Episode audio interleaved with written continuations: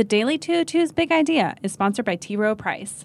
Check out The Confident Wallet, a personal finance podcast series by T. Rowe Price and the Washington Post brand studio. Subscribe wherever you get your podcasts. Good morning. I'm James Hohmann from the Washington Post, and this is the Daily 202 for Tuesday, January 23rd. In today's news, Jeff Sessions has been pressuring the FBI to fire its deputy director. New tariffs on solar panels and washing machines mean workers will lose jobs.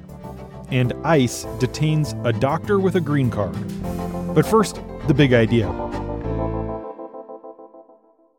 The government has reopened and the shutdown is over.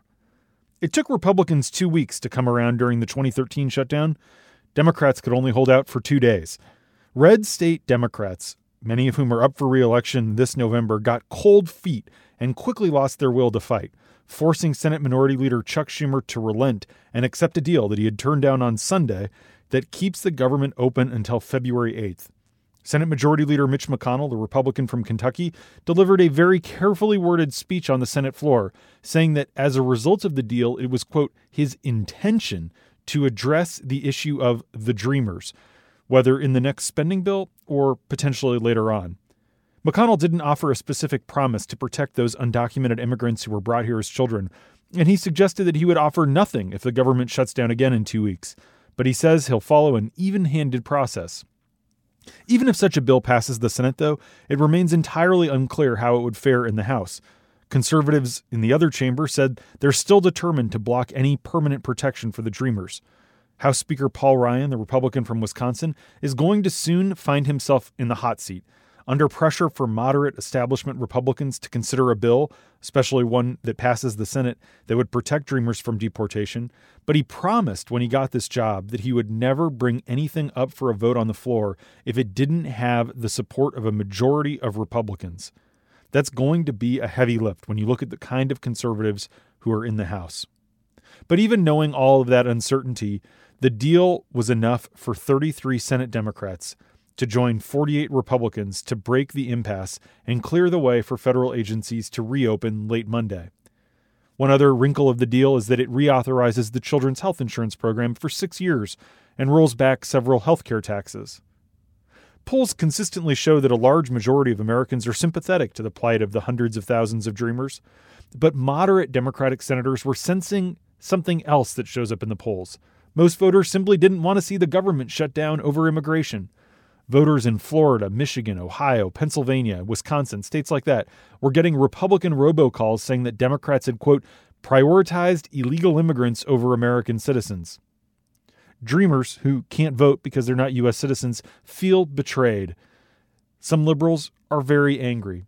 But Democrats believe Latinos will probably still turn out for them in the midterm elections because of how much they hate Donald Trump. And they promise that they're going to keep fighting on their behalf. One takeaway from the last few days, bigger picture, is that the so called resistance will struggle when it tries to replicate the tactics of the Tea Party. The left simply can't beat Trump by copying the same playbook that the right used against Bill Clinton and Barack Obama. Many conservatives think the federal government isn't just a problem, but it's a leviathan or a dragon that needs to be slayed. But Democrats, by and large, believe that government is a force for good, and party leaders see it as their solemn duty to deliver services and keep the machinery functioning. That's one of many differences that made it from the get go hard to win this shutdown fight for Chuck Schumer and his lieutenants. And that's the big idea. Here are three other headlines that should be on your radar. Number one FBI Director Christopher Wray has been resisting pressure from the Trump administration to replace the Bureau's deputy director, Andrew McCabe. Attorney General Jeff Sessions has been pushing Wray, who was appointed to this job by Donald Trump last summer, to fire McCabe. McCabe has been a frequent target of Trump's criticism, largely because McCabe is a frequent target of criticism on Fox News. This conflict is a manifestation of the larger tension in the White House over high level FBI officials who served during Jim Comey's tenure as director. White House counsel Don McGahn, who's been trying to mediate all of this, told Sessions to ease off the McCabe issue after Wray called him up and complained that the Attorney General was pressuring him. Number two, Trump imposed new tariffs Monday on solar panels and washing machines. The tariffs reach as high as 50% and could signal the start of a broader administration offensive against U.S. trading partners. One solar energy trade association says the tariffs could cause over 20,000 people to lose their jobs. And Trump's decision on washing machines in particular will hurt in South Carolina, where Samsung recently opened a plant and says that it's going to be harder to keep it going. The tariffs on washing machines came in response to a petition by Whirlpool, which complained about unfair low cost competition. Tellingly, only some GOP lawmakers put out statements objecting to the latest round of protectionism. Ben Sasse, the Republican senator from Nebraska, was one of them. He said, quote, Here's something Republicans used to understand. Tariffs are a tax on families.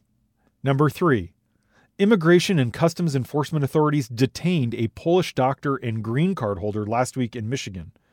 The Michigan father and husband now faces the possibility of deportation, even though he's not only a lawful permanent resident of the United States who's lived here for 40 years, he doesn't even speak Polish. The man's detention stems from two misdemeanor convictions from back when he was a teenager. Under previous administrations, Republican and Democratic, immigration authorities have let low level offenders off the hook prioritizing the deportation of violent criminals. The Trump administration, however, has expanded the range of immigrants that count as high priority for deportation to include even those with no criminal record whatsoever. And that's the Daily 202 for Tuesday, January 23rd. Thanks for listening. I'm James Hohmann, and I'll talk to you tomorrow.